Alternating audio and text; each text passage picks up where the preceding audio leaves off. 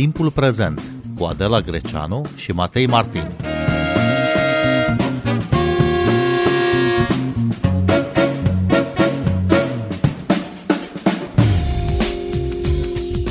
După decizia Austriei de a vota împotriva aderării României la spațiul Schengen, am asistat la un val de reacții din partea cetățenilor români care îndeamnă la boicotarea firmelor și produselor austriece. Cum interpretăm aceste reacții? Există riscul ca euroscepticismul să crească în România pentru că țara noastră nu a fost acceptată în spațiul de liberă circulație? Bine v-am găsit! Noi suntem Adela Greceanu și Matei Martin și invitatul nostru este sociologul Mircea Chivu. Bună seara, bun venit la Radio Bună seara. Cultural! Nu mai mergeți la schi în Austria, nu mai folosiți serviciile băncilor cu capital austriac, nu mai cumpărați produse austriece. Tot auzim aceste îndemnuri de câteva zile încoace, venite de la cetățeni sau chiar de la politicieni cu justificarea că astfel am avea demnitate și coloană vertebrală. Cum mi se par uh, aceste reacții, domnule Mircea Chivu? Um, le înțeleg, adică pot să înțeleg de unde provin, personal nu sunt de acord cu ele, pentru că mi se pare o atitudine contraproductivă. Adică nu văd ca rezultat al unei asemenea acțiuni decât cel mult o uh, o întărire a poziției acelor austrieci, acelor uh, guvernanți austrieci care ne-au pus uh, piedică acum o săptămână. Dar spuneam că pot să înțeleg aceste reacții, pentru că, vedeți, aici intervin două serii de frustrări ale, ale românilor în general. Deci, întâi să ne gândim că, cum se spune, uh, uh, povestea cu Schengen ne-a lovit la lingurică. Ne-a lovit unde ne doarea mai tare, pentru că pentru români povestea asta cu circulatul în afara țării este o poveste tare complicată și tare veche. Să ne amintim că până în 89 uh, a avea un pașaport era așa un uh, vis de nerealizat pentru 95% dintre români. După aia a venit 90, uh, ne-am așezat la coadă fericiți că putem să ne uh, luăm pașapoarte și am stat cu zilele la, co- la cozi după pașapoartele aia. Ne-am luat pașapoartele alea și ne-am așezat la coadă la vizele țărilor în care pentru vize în intrare în țările în care vroiam să intrăm. Și apropo, Austria pe vremea aia nu era în Schengen. Ne amintim că Austria a intrat abia în uh, 95 în Schengen, deci dacă vroiam să mergem în Franța, spre exemplu, trebuia fie să mă, mai căpătăm o viză de la Austria, o viză de tranzit, care era tal naibii de greu, costa nopți întregi de sta la coadă la în fața ambasadei. Fie să o coiești prin Ceoslovacia încă pe vremea aceea și așa mai departe. Deci, a fost povestea asta. După aia ne-am bucurat tare mult când uh, s-a semnat acordul de uh, intrare în Uniunea Europeană, înainte de a intra propriu zis am primit statutul de țară candidată și am putut să intrăm în țările Uniunii Europene fără viză și în sfârșit când am intrat și în Uniunea Europeană am putut să circulăm chiar fără pașaport. Deci, iată, pentru români nu e chiar așa o nimica toată faptul că nu mai stai la o coadă. E o poveste cu rădăcini vechi. Pe de altă parte, este și o frustrare permanentă a românilor, a unei, de fapt, discursul naționaliștilor români, acela cu tratamentul de cetățeni de mâna a doua a Europei.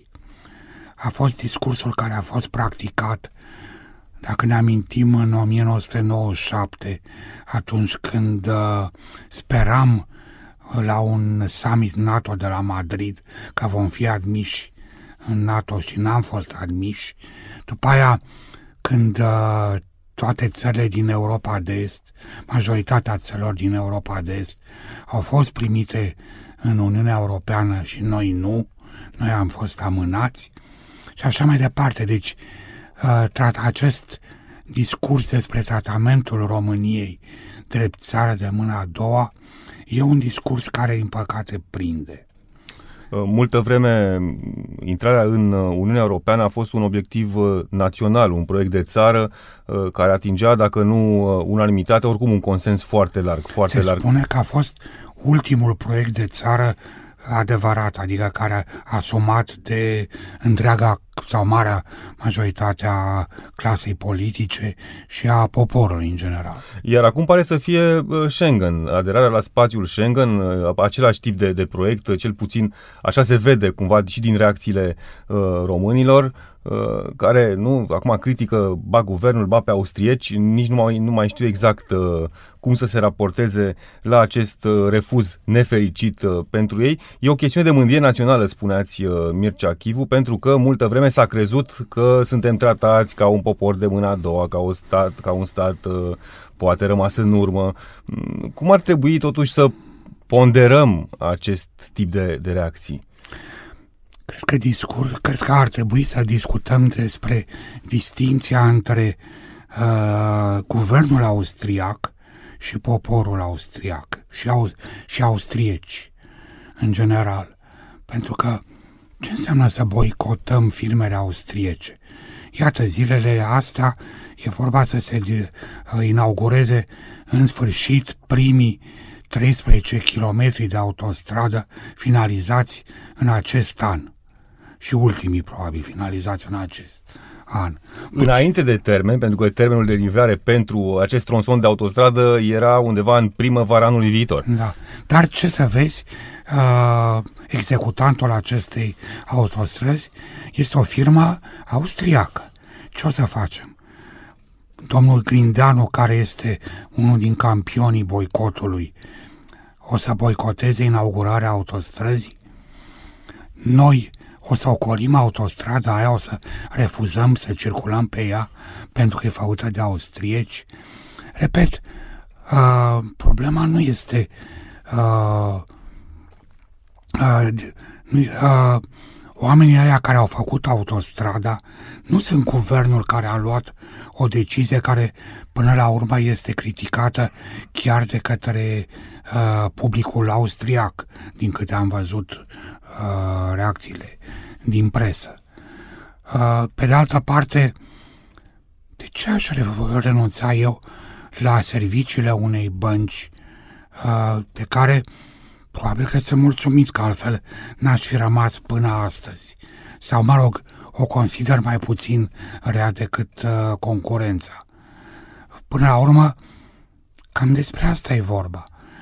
Uh, repet, uh, care ar, ce am putea obține dacă am uh, încerca să uh, spunem nu la tot ce este austriac.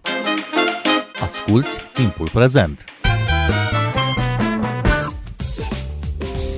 Timpul prezent e un talk show zilnic despre politică, societate și cultură difuzat la Radio România Cultural. Ne puteți asculta pe Apple Podcasts, Google Podcasts, Castbox, Spotify și altele. De aproape o săptămână circulă pe internet, pe rețelele sociale, o imagine care a stârnit numeroase reacții deja, un porc tocmai sacrificat și pârlit pe care oamenii au scrijelit uh, numele cancerarului Austriei, Karl Nehammer. Și în fundal se văd uh, și oamenii în geci, în salopete de lucru, ținând câte un păhărel în mână, nu? Suntem înainte de Crăciun. Uh, o imagine macabră, totuși, uh, dar care a fost reluată și de presa din Austria, de ziarul Curir, mai exact. Oare cum înțeleg cititorii acestui ziar această imagine? Păi asta înțeleg, că românii sunt niște ciudați care, la urma urmei, poate că e mai bine să fie ținuți mai departe, că cine știe ce mai fac după aceea cu porcii din Austria, eventual. Uh, pe de altă parte, e și discuția asta, hai să ne separăm de bulgari. Până la urmă, bulgarii sunt frații noștri de suferință uh, încerc să... Și vecinii noștri buni. Și vecinii cu care noștri. avem un parteneriat economic care funcționează, cu unde mergem în vacanțe. Mergem în vacanță, ne place să mâncăm scoici la Dalboca, să facem plajă la Crapeț. Uh, ba chiar unii spun că hai să mergem să schiem uh, în Bulgaria, dacă tot e vorba să boicotăm stațiunile austriece. Problema este ce ne facem dacă intrăm noi în uh, spațiul Schengen și rămân bulgarii afară. Ce am obținut? Practic, cel puțin pentru noi ăștia din sudul României, mai tare ne uh, arde dacă stăm două ore la granița cu Bulgaria de la ruse, decât dacă stăm două ore la granița de la, uh, de la vest cu Ungaria, unde oricum nu prea ajungem prea des, că nu avem autostradă să ajungem până acolo. Eu chiar, chiar am militat și militez în continuare pentru un mini Schengen cu Bulgaria, măcar să scăpăm de granițele dintre noi care sunt până la urmă aiura ce rost are să stăm noi când oricum e același lucru și în Bulgaria și aici. Uh, Jucăm fotbal la fel de prost și noi și bulgarii. Uh, suntem la împărțim ultimele două locuri din toate clasamentele economice ale Uniunii Europene. Deci, iată, o soluție prin care am putea să obținem, hai să spunem, măcar o jumate de Schengen și chiar am putea să-i ținem și deoparte pe austriece acest mini-Schengen. Domnule Mircea Chivu, cum vi se pare că au comunicat uh, politicienii români uh, episodul Schengen aici în țară? Păi, sunt două ipoteze. Una este că ei chiar credeau că o să intrăm în Schengen. Și atunci, din, în ipoteza asta, au comunicat foarte bine, pentru că atunci, dacă am fi intrat în Schengen, atunci robotele de aplauze le-ar, le-ar fi primit ei și sigur că ar fi fost un eveniment național. Ar fi, cum s-ar spune, s-ar fi scos pentru toate nenorocirile cu curentul, cu prețul curentului electric și cu uh, inflația și cu așa mai departe, s-ar fi scos, ca să spun așa. Asta e o, o ipoteză, că ei chiar credeau că intrăm în Schengen. Cealaltă ipoteză este că cam bănuiau că nu o să intrăm în Schengen. Și atunci, creând acest nivel foarte ridicat de așteptări, nu au făcut decât să creeze niște frustrări pe măsură, să contribuie la crearea unor uh, frustrări pe măsură. Și atunci sunt de condamnat. Și acum, dacă, dacă revenim la cele două ipoteze, dacă e adevărată prima ipoteză, Înseamnă că e adevărat și că sunt niște politicieni foarte slabi. Pentru că, în mod normal, oricine care este, care vede lucrurile mai de aproape decât de la televizor, ar fi trebuit să știe că, de fapt, nu prea erau șanse. Cine, uh, în principiu, ambasada română de la Viena și uh, toată diplomația românească, trebuia să știe că declarațiile sunt trebuie, existau declarații deja, uh, chiar declarația citată de domnul ministru Bode, în care el spune că uh, ministrul echival, omologul său austriac i-ar fi spus cu două săptămâni. În urmă că el e prieten al poporului român, dar că nu poate trece peste anumite, o anumită situație, un sistem care este defect. Ce trebuie înțeles din povestea asta? Că vă iubesc, dar că nu putem să uh, votăm din considerente pe care le știm noi. Bun, explicațiile acestea nu prea au fost date și nu în acești termeni de reprezentanții guvernului de la București. Nu ni s-a spus că este un eșec de etapă, nu o catastrofă. Uh, totul a fost cumva învăluit într-un fel de ranchiună, mai degrabă un discurs revanșard. A contat asta în felul în care receptează oamenii de rând? Sigur că da, pe de altă parte pot să înțeleg că era greu să uh, amâni încă o dată. Pentru că la urma urmei sunt, nici nu mai știu, am uitat câți ani sunt de când uh, așteptăm ca tema aderării intrării României și a Bulgariei să intre în discuție în uh, Comitetul JAI. Uh, poate că, sigur, poate că eram realist să mai amânăm o dată, dar devenise deja uh, uh, penibil, aș spune, această amânare la nesfârșit. Poate că e bine că până la urmă a fost pusă în discuție problema și că, într-un fel, am forțat un răspuns, pentru că cumva am intrat totuși în altă etapă. După, după refuzul de săptămâna trecută, România nu mai e în situația de acum un an în care era tot o amânare sine în die a problemei. Acum, problema cumva nu mai e în brațele noastre, e undeva la Uniunea Euro- Europeană, la Comisia Europeană, la Consiliul Europei. Deci, cumva trebuie rezolvat într-un fel. Mai multe țări uh, s-au opus de-a lungul uh, anilor aderării României la spațiul Schengen, Germania, Franța, Olanda, dar n-au apărut îndemnuri la boicotarea produselor din aceste țări. Cum de avem acum aceste reacții? Păi pentru că de atunci, de fiecare dată, pentru că se anunțase că o anumită țară nu este de acord, se amânase, se refuzase uh, punerea subiectului în discuția JAI. De data asta a fost pus și a mai fost ceva. A mai fost povestea cu Croația. Țară care a intrat în Uniunea Europeană după noi, a cerut, uh, a fost înscrisă ca solicitant de intrare în spațiul Schengen după noi și care a primit acceptul uh, mult mai repede. Cinstit să fim, uh, Croația e o țară care face parte din de mult din Europa Occidentală prin toate caracteristicile ei și uh, era greu să fie refuzată intrarea în uh, spațiul Schengen. Managerul Muzeului Național de Artă din Timișoara, Filip Petcu, a anunțat pe pagina sa de Facebook că instituția nu va mai găzdui expoziția unui artist austriac planificată pentru 2024, ca reacție la poziția Austriei față de România în chestiunea Schengen. Unii au aplaudat, alții au criticat această decizie. Da, eu nu pot să înțeleg genul acesta de reacție, pentru că este exact ce spuneam înainte.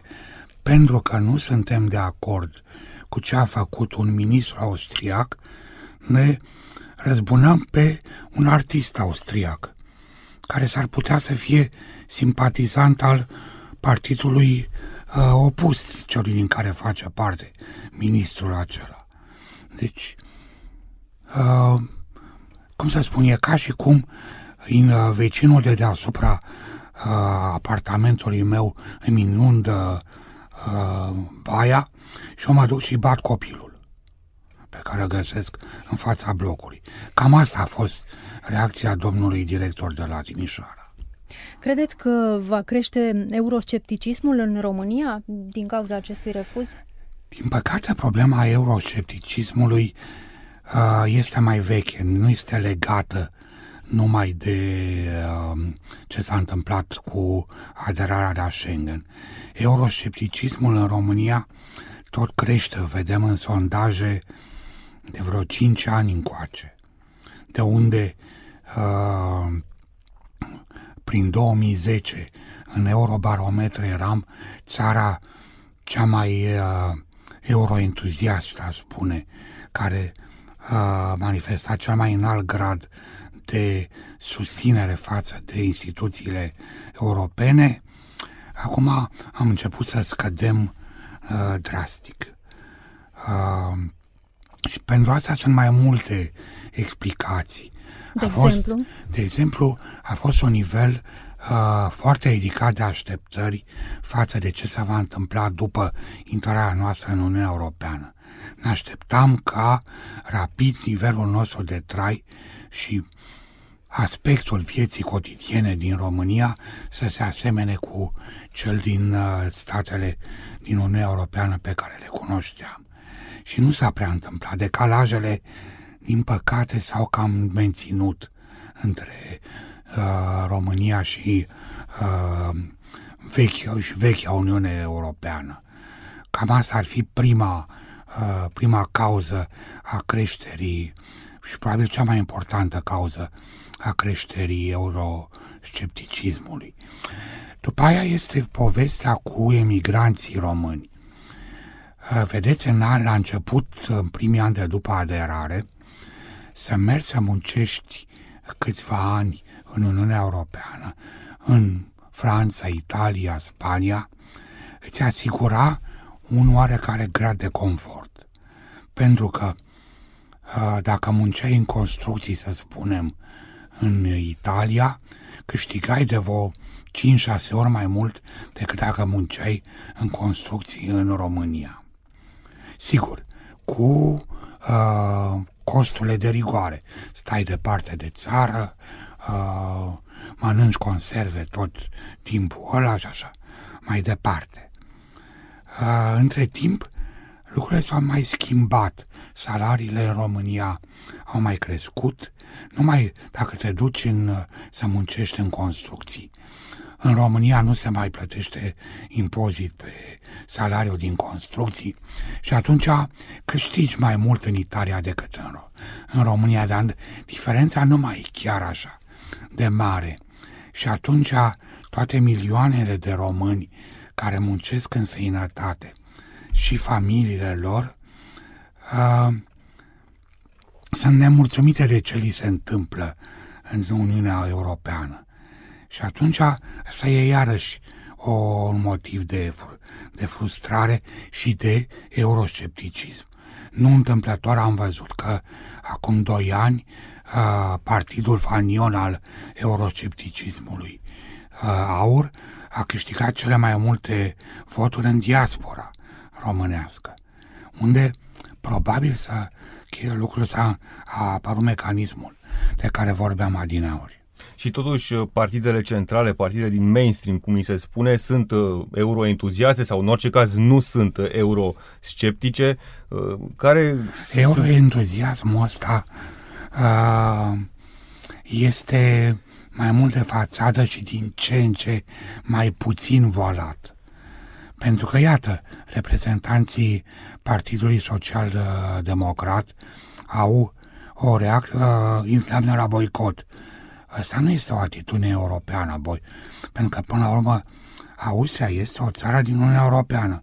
Vrem să intrăm în uh, spațiul Schengen, vrem să intrăm în spațiul comun cu Austria, vrând nevrând. Uh, nu se împacă.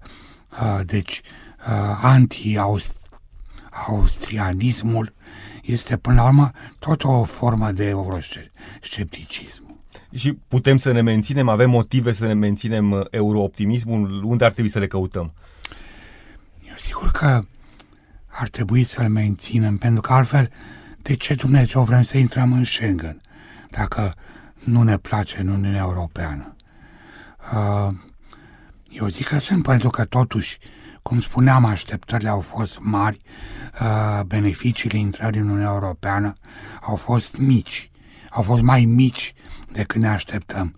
Dar pe de altă parte, dacă comparăm ce s-a, cum arăta România în 2009 și cum arată acum, sunt diferențe pe care e greu să le negăm.